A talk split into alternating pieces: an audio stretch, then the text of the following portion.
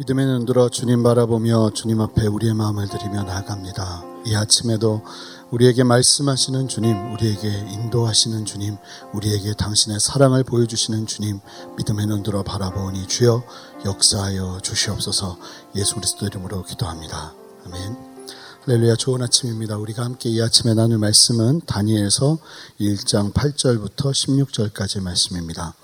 열흘간의 시험이라는 제목으로 말씀을 나눌 텐데요. 저와 함께 본문을 교독하시겠습니다.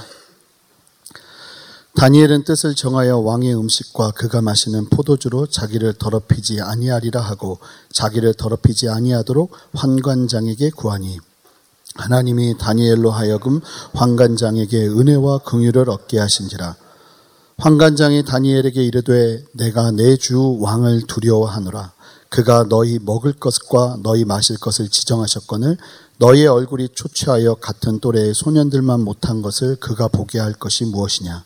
그렇게 되면 너희 때문에 내 머리가 왕 앞에서 위태롭게 되리라 하니라.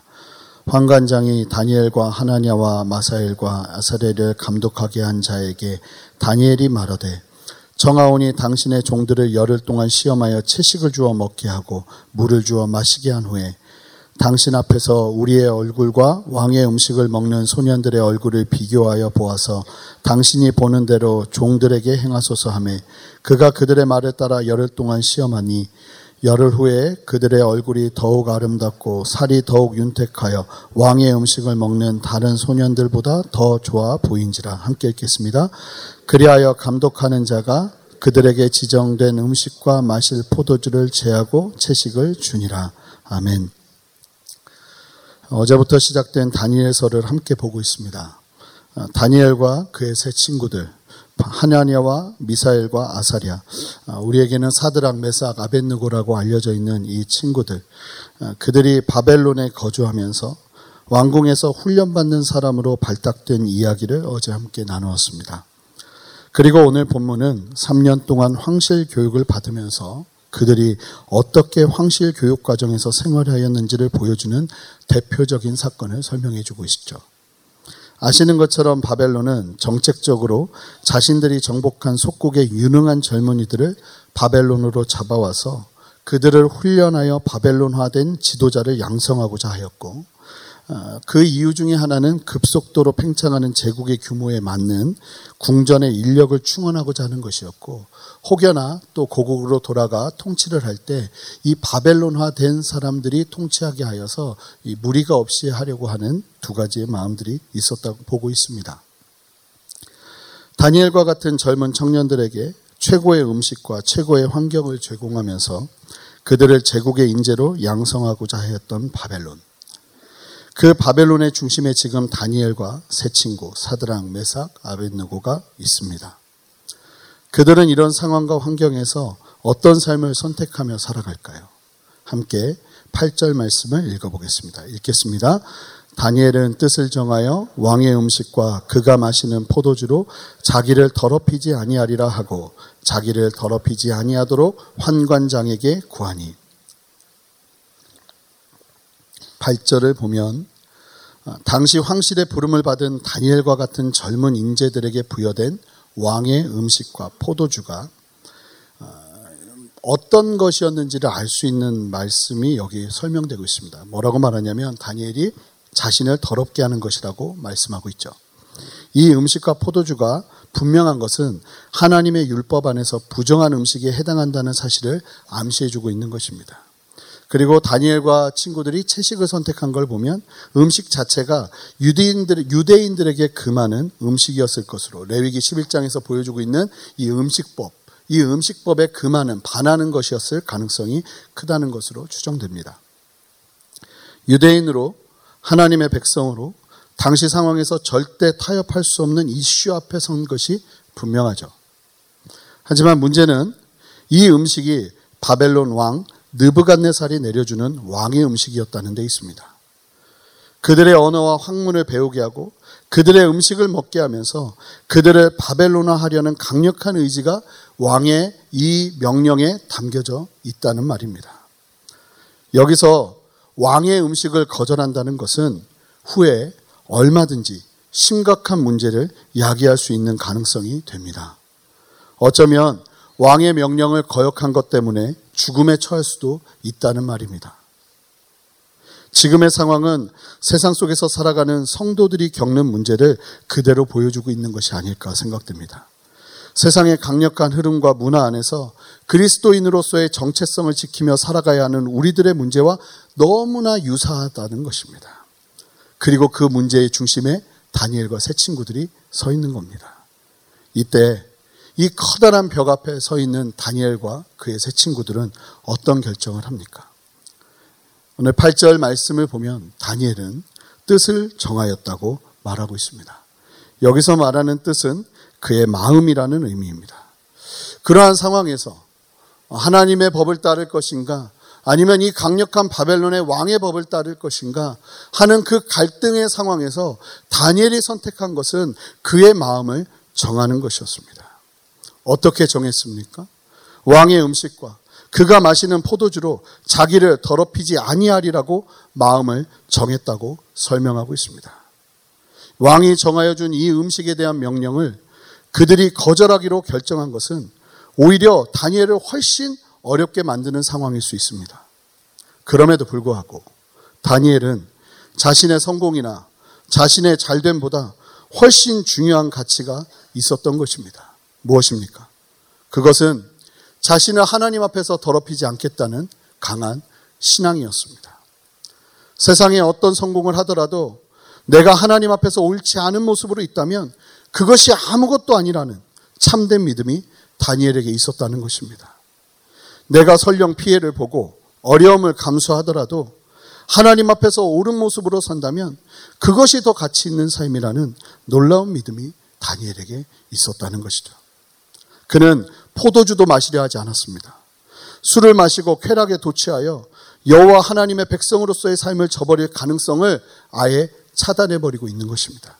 그만큼 그의 의지와 그의 신앙이 얼마나 불타오르고 있었는지를 우리는 이 상황을 통해서 볼 수 있는 거죠. 사랑하는 성도 여러분. 이 아침에 우리 모두에게 이와 같은 마음 정함이 우리 모두에게 필요한 줄 믿습니다. 물론 레위기 11장에 있는 음식에 관한 법은 사도행전 10장에서 보여지는 베드로가 음식이 내려오는 환상을 통해서 하나님은 먼저 깨뜨리셨고 그리고 입으로 먹는 음식이 더 이상 사람을 더럽게 하는 것이 아니라 사람의 마음에서 나오는 것이 사람을 더럽게 하는 것이라는 예수님의 마가복음 7장 18절부터 23절까지의 말씀. 그리고 고린도전서 8장 4절에 우상에게 바친 재물을 먹는 것도 신앙의 양심 안에서 자신에게 거리낌이 될 수 없다는 바울의 고백. 이러한 고백들 속에서 우리에게 음식의 법은 더 이상 이 율법을 적용되지 않지만 그럼에도 불구하고 우리는 이와 유사한 상황들을 얼마나 많이 만납니까? 대부분의 사람들은 신앙과 현실의 문제가 대치될 때 하나님 앞에서 죄된 상황을 두려워하기보다는 이 땅에서의 성공과 잘됨이 우선이 되는 선택을 하는 경우가 얼마나 많습니까? 물론 쉬운 말씀이 아니라는 것을 압니다. 그럼에도 불구하고 우리는 이 아침에 다니엘의 마음 정함을 취해야 할 줄 믿습니다. 이 마음 정함의 기준은 하나님을 경외하는 것에 중심을 두는 것입니다. 하나님을 두려워하면서 이 땅에서 하나님의 길을 선택하는 것입니다. 이 아침에 여러분들이 정해야 될 마음이 무엇이 있습니까? 혹시 여러분들이 거절할 수 없는 강력한 도전이 여러분들 안에 있습니까? 그렇다면 이 아침의 말씀이 왜 하필 이 아침에 이 말씀을 우리에게 주실까요? 여러분들에게 하나님께서 마음을 정하라고 도전하시는 은혜가 있을 줄 믿습니다. 그런데 너무나 중요한 것이 다니엘이 하나님의 뜻을 선택하는 방법이에요. 저는 이것을 지혜라고 봅니다. 세상을 살아가는 성도들의 지혜, 그 대표적인 예가 오늘 본문 다니엘에게 있습니다. 왕의 음식과 포도주를 먹지 않기로 작정한 다니엘은 보통 이러면 뭐 마음을 정했다면 어떤 의미를 갖냐면 나는 이제 아무것도 먹지 않을 거야. 뭐 이런 식으로 나오는 것을 생각합니다. 그런데 난 먹지 않겠다고 으름장을 놓지 않죠. 자신의 상황을 황관장에게 말합니다. 자신의 결단을 법규 안에서 지켜내기 위해 다니엘은 자신들이 왕의 진수성찬 대신 채식을 할 것을 허락해달라고 황관장에게 청하는 것을 보게 됩니다. 8절 말미에 황관장에게 구한이라고 할 때 구한다는 말은 간절하게 탄원한다는 그렇게 간절한 심정으로 구한다는 것을 의미하는 단어입니다. 그만큼 다니엘의 마음 정함은 모험과도 같은 것이었어요. 다니엘은 단순하게 뜻만 정한 것이 아니라 이 뜻을 세상에서 지켜나가기 위해 어떻게 행해야 할지를 구하며 지혜를 가지고 행하였다는 사실을 기억해야 합니다. 하나님의 뜻을 지켜가기 위해 무엇을 해야 할지 그는 알고 있었다는 것입니다. 세상에서 성공하기 위해서 무엇을 해야 하는지에 대해서는 모두가 압니다. 많은 사람들이 알지만 정작 신앙을 지키며 세상에서 승리하기 위해 무엇을 해야 하는지에 대해서는 모르는 경우가 너무나 많습니다. 다니엘은 하나님이 주시는 마음을 지키기 위해 이 땅에서 무엇을 해야 될지를 알고 있었습니다. 잘 보시면 황관장에게 이처럼 간절히 이야기할 때 구절의 역사가 일어나죠. 우리 함께 구절 말씀을 크게 읽어보겠습니다. 하나님이 다니엘로 하여금 황관장에게 은혜와 궁유를 얻게 하신지라. 하나님께서 황관장이 다니엘을 은혜와 국률로 대하게 하셨다고 말씀하고 있습니다. 여기서 은혜는 신실함으로 보시면 됩니다. 다니엘에게 변함없이 대하는 마음이 황관장에게 있었다는 거예요. 그리고 국률은 이 단어를 원어적으로 보니까 어머니가 낳은 자식을 뜨겁게 사랑하는 것처럼 불쌍히 여기는 마음이에요. 놀랍게도 이 황관장이 이 다니엘을 향해서 참 신실하게 그리고 어머니가 자식을 바라본 것 같이 그 애타는 마음으로 다니엘을 대하는 일이 있었는데 황관장이 그 많은 젊은이들 중에 유독 은혜와 궁율의 마음을 다니엘에게 갖게 되었는데 그것이 우연이 아니라 하나님께서 행하신 일이라고 말씀하고 있다는 사실입니다. 다니엘은 뜻을 정하여 하나님을 따르기 위해 몸부림쳤고 그 가운데 그 뜻을 행할 길을 찾았습니다. 그리고 그 가운데 하나님은 황관장의 마음을 사서 다니엘이 은혜와 궁유를 누리게 하십니다. 물론 보시면 황관장이 그러면 잘못하면 네 얼굴이 초췌해지면 내가 죽게 된다 이야기하지만 그 밑에 있는 감독에게 감독에게 부탁하면서 채식을 하게 되는 과정에서 이 감독은 황관장의 허락을 받지 않고는 그 일을 감당할 수가 없습니다. 쉽게 말하면 이 황관장이 이 모든 일을 허락하게 만들었다는 것입니다. 그런데 중요한 사실이 있습니다. 여러분, 하나님의 스케일이 너무 작다는 생각 들지 않으십니까? 우리는 보통 어떤 생각을 하냐면 하나님의 은혜와 국률을 임하면 국률이 임하면 포로에서 자유케 되고 이스라엘이 회복되고 다니엘이 부모님에게 돌아가 상봉하여서 행복하게 살고 이런 기대들을 해요. 그런데 사랑하는 성도 여러분, 오늘 이 말씀을 통해서 여러분 반드시 기억하시기를 바랍니다. 하나님의 일하시는 방법을 보면 그런 한 방이 아닙니다. 저희가 주일마다 요셉 이야기를 듣고 있잖아요. 근데 저는 이 요셉의 말씀을 보다가 너무너무 놀라운 사실을 발견했어요. 뭐냐면 요셉이 감옥에 있을 때 요셉이 노예로 끌려갔을 때 하나님께서 계속 그 상황에서 보여주시는 말씀이 있는데 요셉을 형통케 하였더라 하는 거예요. 감옥에서 노예 생활에서. 그런데 재밌는 건 뭔지 아세요? 요셉이 정작 총리가 되었을 때는 그 형통케 하였다는 단어가 나오지 않습니다. 하나님의 형통이 뭘까요? 잘 보니까요, 하나님의 형통은 고난 가운데 어울리는 단어예요. 하나님의 일하심은 고난 가운데 어울리는 모습이에요. 우리의 삶에서 하나님 앞에서 하나님의 뜻을 따르고자 몸부림칠 때 하나님께서 보여주시는 세밀한 인도하심. 이유 없이 황관장이 이뻐해지고 신뢰해주는 상황과 같은 그런 은혜를 허락해 주시는 것이라는 사실을 기억하면서 오늘도 우리는 이 은혜 앞에 서야 되는 줄 믿습니다. 하나님이 우리에게 인생의 한 방을 허락하시는 것이 아니라 고난 중에서도 하나님의 말씀을 이뤄낼 수 있도록 조금씩 조금씩 작은 빛처럼 우리의 인생 가운데 인도하시고 역사하시는 당신의 분명한 인도하심의 손길을 보는 것이 은혜라는 거예요. 10절에서 13절을 보면 다니엘의 이야기를 듣고 황관장은 채식함으로 인해 얼굴이 초췌해지면 자신들이 해를 당하게 될 것이라는 것을 예상하고 염려하죠. 그러자 다니엘이 뭘 합니까? 10일간 시험해 보십시오 합니다. 자신들이 열흘간 채식과 물을 섭취하겠는데 그 후에 얼굴을 비교해서 왕의 음식과 포도주를 먹는 자들보다 못하게 되는지 확인해 보고 이 일을 결정해 달라고 합니다.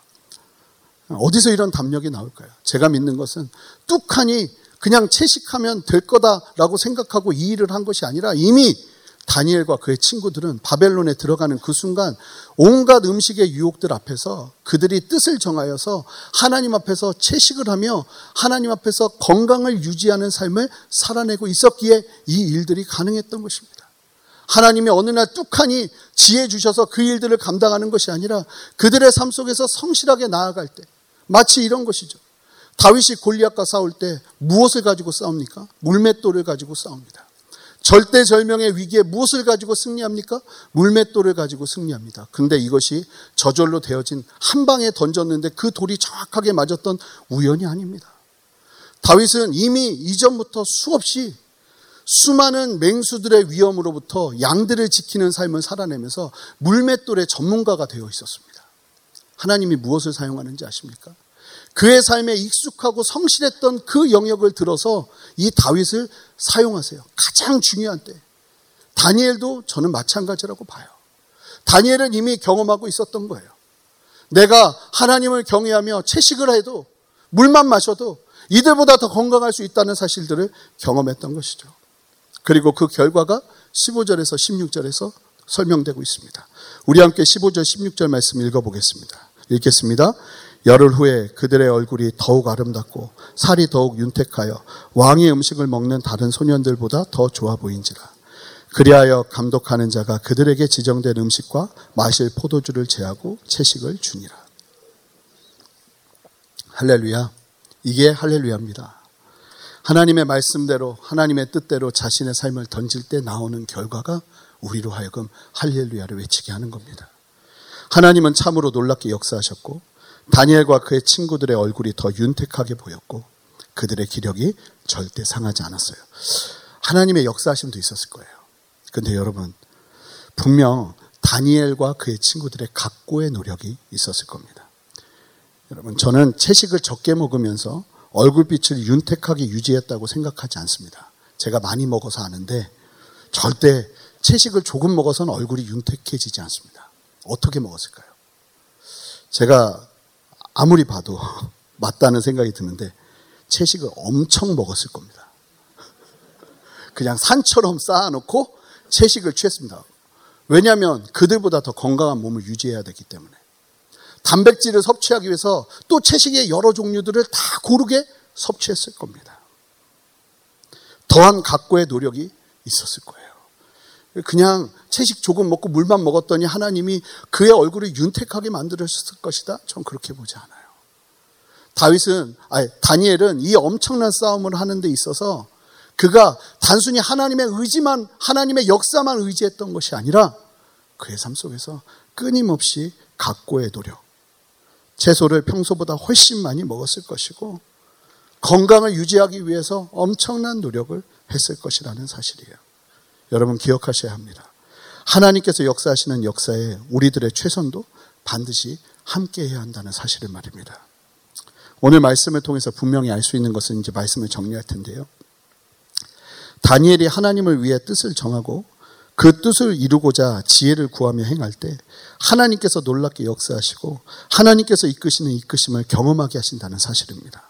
그리고 참 놀라운 사실은 이스라엘에서 포로로 끌려와 바벨론의 눈에 보이는 찬란함과 위험이 가득한 그 중심, 왕의 황실에 들어와 있음에도 불구하고 조금도 주눅들지 않고 신앙으로 무장되어서 하나님을 두려워하며 뜻을 정하여 이와 같은 어려움을 감수하며 살아내는 삶을 선택하고 있는 다니엘에게 우리는 집중할 필요가 있습니다. 다니엘은 어제 담임 목사님께서도 말씀해 주셨지만 17살 청소년의 나이입니다. 그리고 당시 이스라엘은 패망하던 시기였습니다. 참혹할이 많지 영적인 암흑기였고 왕도 이스라엘의 백성도 철저하게 세상에 빠져서 하나님을 잊어버린 세대로 전락해버리고 말았던 시대를 살고 있던 사람이 다니엘이었습니다. 그런데 그런 시대에 놀라운 것이 무엇입니까? 다니엘의 신앙이 있었다는 것입니다. 다니엘이 17살에 그 나이에 이런 귀한 신앙을 가지고 있었다는 사실이 주는 메시지가 무엇이겠습니까? 분명한 것은 다니엘의 집안이 신앙 교육을 했다는 거예요. 이와 같이 놀라울 정도로 신한, 신실한 신앙을 가지고 있었던 사람들이 있었다는 겁니다.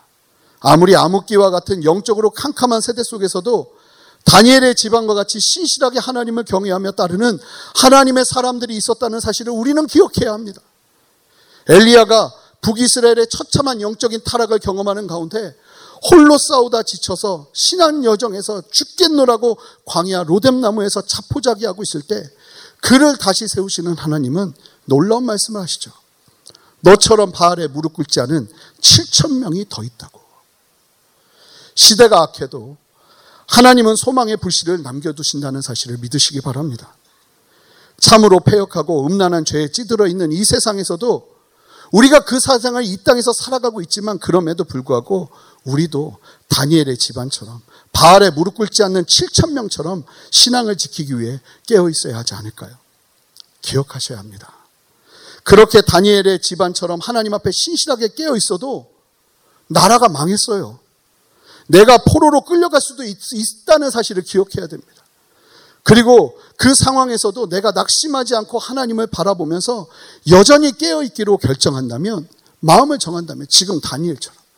다니엘의 집안은 하나님을 경외하는 것을 최우선으로 알고 하나님만 경외하고 있었는데 나라가 망했고 다니엘은 포로로 끌려갔습니다.